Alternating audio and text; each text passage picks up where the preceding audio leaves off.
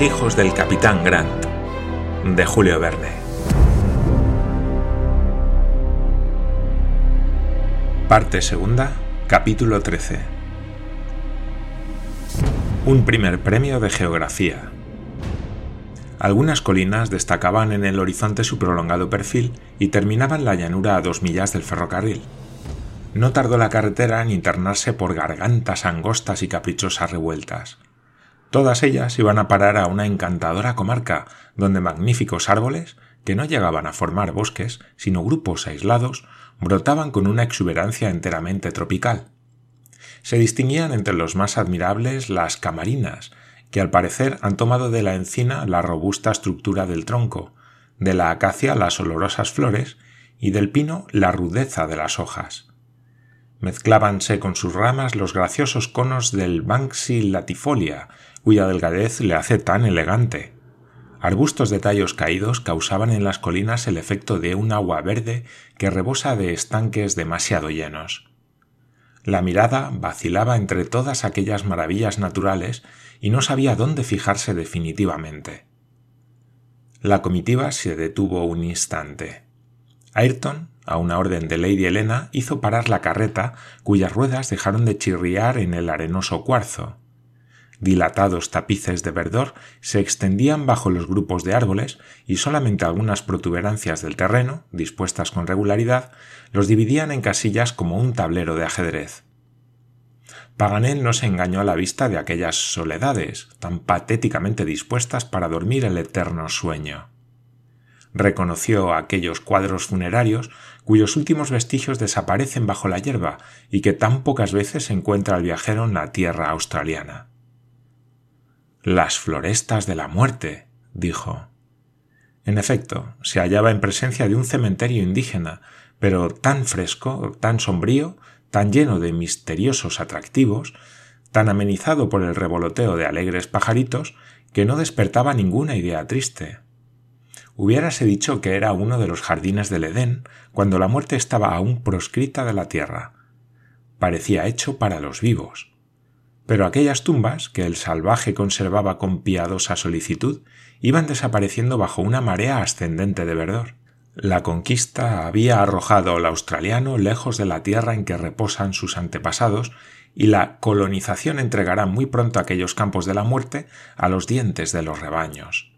Ya en la actualidad aquellas florestas son muy escasas y muchas de ellas, que cubren una generación reciente, son pisadas con indiferencia por los viajeros. Sin embargo, Paganel y Roberto, que habían dejado a sus compañeros muy rezagados, seguían andando entre los túmuli de las sombrías arboledas. Hablaban y se instruían mutuamente, pues el geógrafo pretendía que ganaba mucho con la conversación del joven Grant.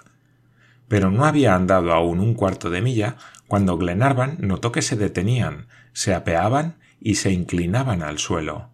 Sus gestos expresivos daban a entender que examinaban un objeto muy curioso. Ayrton aguijoneó los bueyes y no tardó la carreta en alcanzar a los dos amigos. Se reconoció inmediatamente la causa de su detención y asombro.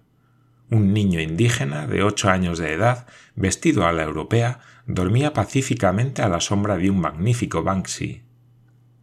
Era difícil engañarse respecto a los rasgos característicos de su raza. Sus crespos cabellos, su tez casi negra, su nariz aplastada, sus labios gruesos, sus brazos extraordinariamente largos, le clasificaban sin vacilar entre los naturales del interior. Pero se distinguía en él una fisonomía inteligente, y sin duda alguna la educación había levantado a aquel joven salvaje de su bajo origen. Lady Helena, a quien interesó mucho su presencia, bajó de la carreta y luego toda la comitiva rodeó al pequeño indígena que dormía profundamente. Pobre niño, dijo Mary Grant. ¿Estará perdido en este desierto? Supongo, respondió Lady Helena, que ha venido de muy lejos para visitar estas florestas de la muerte. Aquí reposan sin duda los que él ama. Pero no le debemos abandonar, dijo Roberto. Está solo y... La caritativa frase de Roberto fue interrumpida por un movimiento del joven indígena que se volvió sin despertar. Pero entonces llegó a su colmo la sorpresa de todos viendo en su espalda un escrito que decía lo siguiente Toliné, para ser conducido a Echuca, al cuidado de Jeffries Smith, empleado de los ferrocarriles. Porte pagado. Lo que son los ingleses, exclamó Paganel. Remiten un niño lo mismo que una mercancía y lo registran como un fardo. Me lo habían dicho, pero no quería creerlo. Pobrecito, dijo Lady Helena. ¿Estaría en el tren que ha descarrilado en Camden Bridge? Tal vez en el descarrilamiento han muerto sus padres y ha quedado solo en el mundo. No es de creer, señora, respondió John Mangles. Ese escrito, por el contrario, indica que viajaba solo. Ahora lo sabremos. En efecto, el niño se despertaba. Poco a poco abrió los ojos y los volvió a cerrar inmediatamente, no pudiendo resistir la luz del día. Pero Lady Helena le cogió una mano y entonces él se levantó y dirigió una mirada atónita al grupo de los viajeros. Un sentimiento de miedo alteró sus facciones, pero le tranquilizó la presencia de Lady Helena. ¿Comprendes el inglés, amigo? le dijo la joven lady. Lo comprendo y lo hablo, respondió el niño en el idioma de los viajeros, pero con un acento muy marcado. Su pronunciación recordaba la de los franceses que se expresan en la lengua del Reino Unido. ¿Cómo te llamas? preguntó Lady Helena. Toliné, respondió el indígena. Ah, Toliné, exclamó Paganel. Si no me engaño, esta palabra australiana significa corteza de árbol. Toline hizo una señal afirmativa y volvió a mirar a los viajeros. ¿De dónde vienes, amigo? le preguntó Lady Helena. De Melbourne, por el ferrocarril de Sandhurst. ¿Estabas en el tren que ha descarrilado en el puente de Camden? preguntó Glenarvan. Sí, señor, respondió Toliné, pero el Dios de la Biblia me ha protegido. ¿Viajabas solo? Solo, el reverendo Paxton me había confiado a los cuidados de Jeffries Smith. Desgraciadamente, el pobre factor ha sido muerto. ¿Y en el tren no conocías a nadie? A nadie, señor, pero Dios protege a los niños y no los abandona. La voz de Toliné era tan dulce que llegaba al alma. Cuando hablaba de Dios, su palabra más grave, sus ojos resplandecían, y en ellos se reflejaba todo el fervor que contenía su alma inmaculada. Este entusiasmo religioso en una edad tan tierna se explica fácilmente. Aquel niño era uno de esos jóvenes indígenas bautizados por los misioneros ingleses y educados por ellos en las austeras prácticas de la religión metodista. Sus respuestas tranquilas, su grave continente, su traje oscuro, le daban ya la apariencia de un pequeño reverendo. Pero ¿a dónde iba por aquellas regiones desiertas? ¿Por qué había salido de Camden Bridge? Lady Helena le interrogó sobre el particular. Volvía a mi tribu, que está en Lachlan, respondió. Quiero volver a mi familia. ¿Australiana? le preguntó John Mangles. Australiana del Lachlan, respondió Toliné. ¿Y tienes padre? ¿Tienes madre? dijo Roberto Grant. Sí, hermano mío, respondió Toliné ofreciendo su mano al joven Grant, a quien este nombre de hermano afectó sensiblemente. Abrazó Roberto al pequeño indígena y no hubo necesidad de más para hacer de ellos dos amigos. Los viajeros, a quienes interesaban vivamente las respuestas del joven salvaje, se fueron poco a poco sentando a su alrededor y le escuchaban atentamente. Ya el sol se ocultaba detrás de los grandes árboles, y como el punto parecía propicio para hacer un alto e importaba poco andar o no algunas millas más antes de cerrar la noche, Glenarvan dio orden de prepararlo todo para acampar allí mismo. Ayrton desunció los bueyes y con ayuda de Mulrady y de Wilson los trabó y les dejó pacer a sus anchas. Se levantó la tienda. Olviné preparó la cena. Toliné, aunque tenía hambre, aceptó su parte con algunas ceremonias. Se sentaron todos, estando los dos niños al lado uno de otro. Roberto escogía los mejores bocados para su nuevo camarada y Toliné los aceptaba con una timidez graciosa y encantadora. La conversación no languidecía. Aquel niño interesaba a todos y todos le interrogaban. Todos deseaban conocer su historia, que era muy sencilla. Su pasado fue el de los pobres indígenas confiados desde su más tierna edad a los cuidados de las sociedades caritativas por las tribus avecindadas en la colonia. Los australianos tienen amables costumbres. no profesan a sus invasores el odio feroz que caracteriza a los de Nueva Zelanda y también tal vez a algunas tribus de Australia septentrional. Se les ve frecuentar las grandes ciudades, Adelaida, Sydney, Melbourne, y pasearse por ellas con su traje bastante primitivo. Trafican con pequeños productos de su industria, instrumentos de caza y dejan a sus hijos aprovecharse de los innumerables beneficios de la educación inglesa. Esto hicieron los padres de Toliné, verdaderos salvajes de Lackland, vasta región situada más allá del Murray. Desde la edad de cinco años el niño había permanecido en Melbourne y no había vuelto a ver a ninguno de los suyos. Y sin embargo, el imperecedero sentimiento de la familia vivía en su corazón, y sólo para volver a ver a su tribu, tal vez dispersa, a su familia, sin duda diezmada, había tomado el penoso camino del desierto. ¿Y después de haber abrazado a tus padres volverás a Melbourne? le preguntó Lady Glenarvan.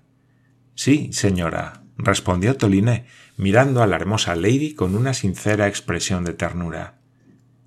¿Y qué quieres hacer con el tiempo? Quiero arrancar a mis hermanos de la miseria y la ignorancia, quiero instruirles, quiero que aprendan a conocer y amar a Dios, quiero ser misionero. Estas palabras, pronunciadas con animación por un niño de ocho años, podían ser motivo de risa para ciertos caracteres ligeros y burlones, pero fueron comprendidas y respetadas por aquellos graves escoceses y todos ellos admiraron el religioso denuedo del joven discípulo, aprestado ya al combate. Paganel se sintió conmovido en el fondo de su corazón, y el niño indígena le inspiró una verdadera simpatía. ¿Por qué no hemos de decirlo? Hasta entonces le había hecho poquísima gracia aquel salvaje vestido a la europea. No había hecho un viaje a Australia para ver australianos con gabán. Quería verles cubiertos nada más que de pinturas. El traje europeo trastornaba todas las ideas. Pero desde el momento en que Toliné hubo hablado con tanto ardor, se declaró su admirador entusiasta. El final de la conversación debía, además, convertir al buen geógrafo en el mejor amigo del pequeño australiano. A una pregunta de Lady Helena, Toliné respondió que estudiaba en la Escuela Normal de Melbourne, dirigida por el reverendo padre Paxton. ¿Y qué te enseñan en la escuela? preguntó Lady Glenarvan. Me enseñan la Biblia, matemáticas, geografía. Ah, geografía. exclamó Paganel, herido en su fibra más sensible. Sí, señor, respondió Toliné. Obtuve un primer premio de geografía antes de las vacaciones de enero. ¿Has obtenido un premio de geografía, muchacho? Vedlo, señor, dijo Toliné sacando un libro del bolsillo. Era una Biblia bien encuadernada en cuya primera página se leía esta mención honorífica. Escuela Normal de Melbourne, primer premio de geografía, Toliné de Lachlan. Paganel no pudo contenerse. Un australiano fuerte en geografía era la mayor de las maravillas, y besó en las dos mejillas a Toliné, ni más ni menos que si hubiera sido el mismo reverendo Paxton en el día de la distribución de premios. Paganel, sin embargo, debería haber sabido que este hecho no era raro en las escuelas australianas.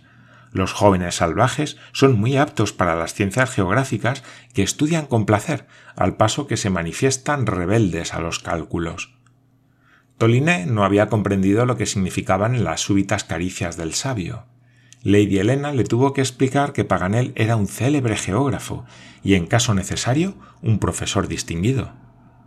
¡Un profesor de geografía! respondió Toliné. ¡Cuánto me alegro! Examinadme, señor, examinadme. Examinarte, muchacho, dijo Paganel. No deseaba otra cosa. Lo hubiera hecho sin tu permiso, no sentiré saber cómo enseñan geografía en la escuela normal de Melbourne. ¿Y si Toliné os diera lecciones, Paganel? dijo McNabbs.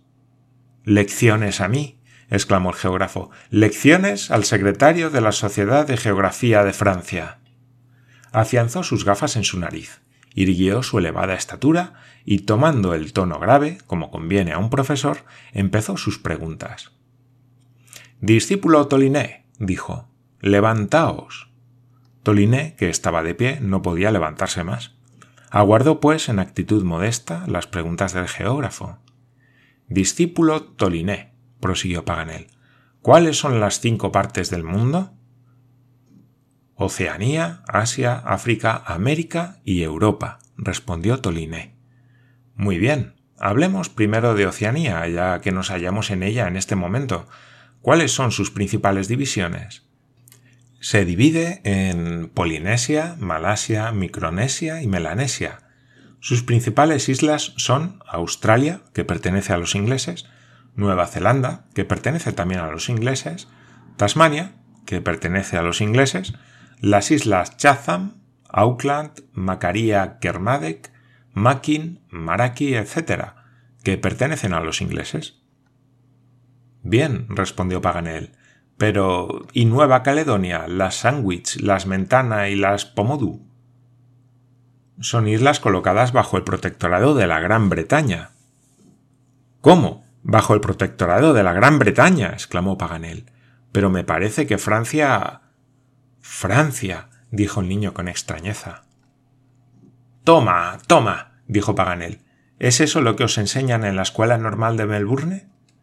Sí, señor profesor. ¿Acaso no nos enseñan bien? Sí, sí, perfectamente, respondió Paganel.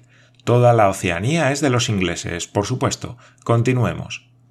Paganel estaba tan sorprendido como despechado, lo que hacía la delicia del mayor. Siguieron las preguntas. Pasemos a Asia, dijo el geógrafo.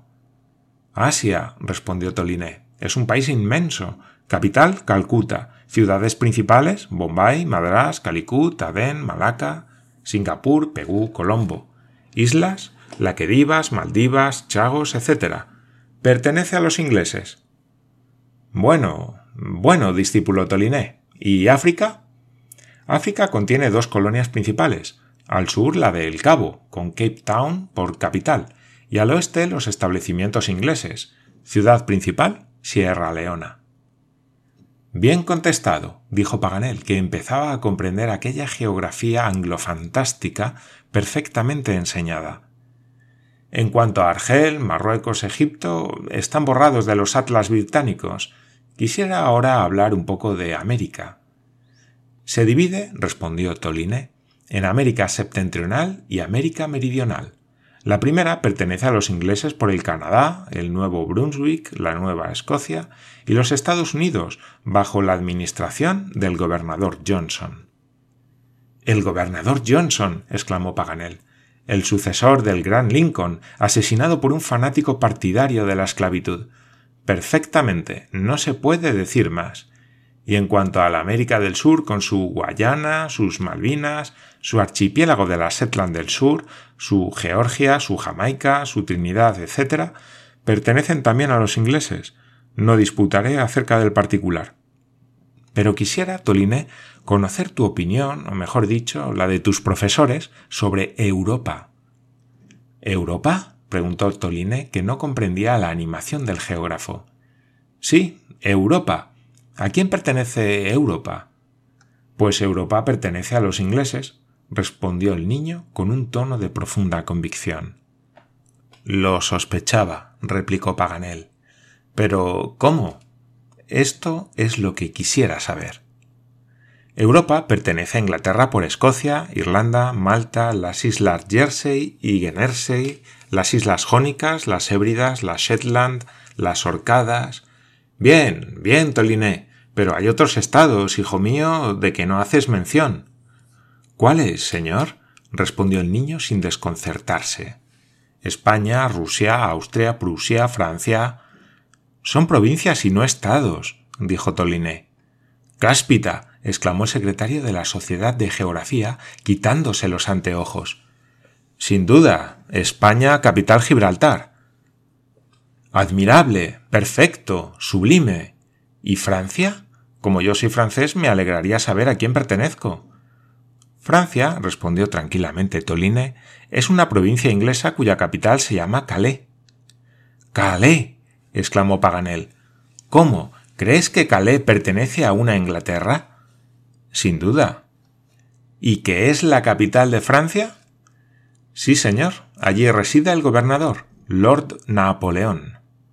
Al oír estas últimas palabras, Paganel rompió a reír con toda su fuerza. Toliné no sabía qué pensar. Le habían preguntado y había respondido lo mejor posible, pero él no tenía la culpa de la singularidad de sus respuestas, ni siquiera la sospechaba. Sin embargo, no parecía desconcertado y aguardaba con aplomo la terminación de aquellos arrebatos. ¿No os lo decía yo? dijo riendo el mayor a Paganel. ¿No tenía razón cuando os anunciaba que el discípulo os daría lecciones? Es verdad, amigo mayor, replicó el geógrafo. Vaya una manera que tienen en Melbourne de enseñar geografía. Ya saben lo que se hacen los profesores de la escuela normal. Pardiez, con una educación tan ingeniosa se comprende que los indígenas se sometan. Dime, hijo mío, ¿y la luna también es inglesa? Lo será, respondió gravemente el joven salvaje. Paganel se levantó. Le era imposible estarse quieto. Necesitaba reír a carcajada tendida y se fue a desahogarse a un cuarto de milla del campamento. Glenarvan había ido a buscar un libro que tenía en su pequeña biblioteca de viaje. Era el Manual de Geografía de Samuel Richardson, obra muy en boga en Inglaterra y más al corriente de la ciencia que los profesores de Melbourne. Toma, hijo mío, dijo a Toliné, toma este libro y guárdalo. Tienes en geografía algunas ideas falsas que te conviene reformar. Te lo doy como un recuerdo de nuestro encuentro. Toline tomó el libro sin responder y lo hojeó con alguna atención, moviendo la cabeza con incredulidad y sin decidirse a meterlo en el bolsillo. La noche había cerrado enteramente. Eran las diez. Había que pensar en echarse un rato para poder madrugar. Roberto ofreció a su amigo Toliné la mitad de su cama. El joven indígena aceptó. Lady Helena y Mary Grant volvieron a la carreta y los viajeros se acostaron bajo la tienda, en tanto que las carcajadas de Paganel se mezclaban con el suave canto de las urracas silvestres. Pero a las seis de la mañana siguiente, cuando un rayo de sol despertó a los viajeros, buscaron inútilmente al niño australiano. Toliné había desaparecido. ¿Quería llegar cuanto antes a las comarcas del Lachlan? ¿Había herido su amor propio las risas de Paganel? No se sabe.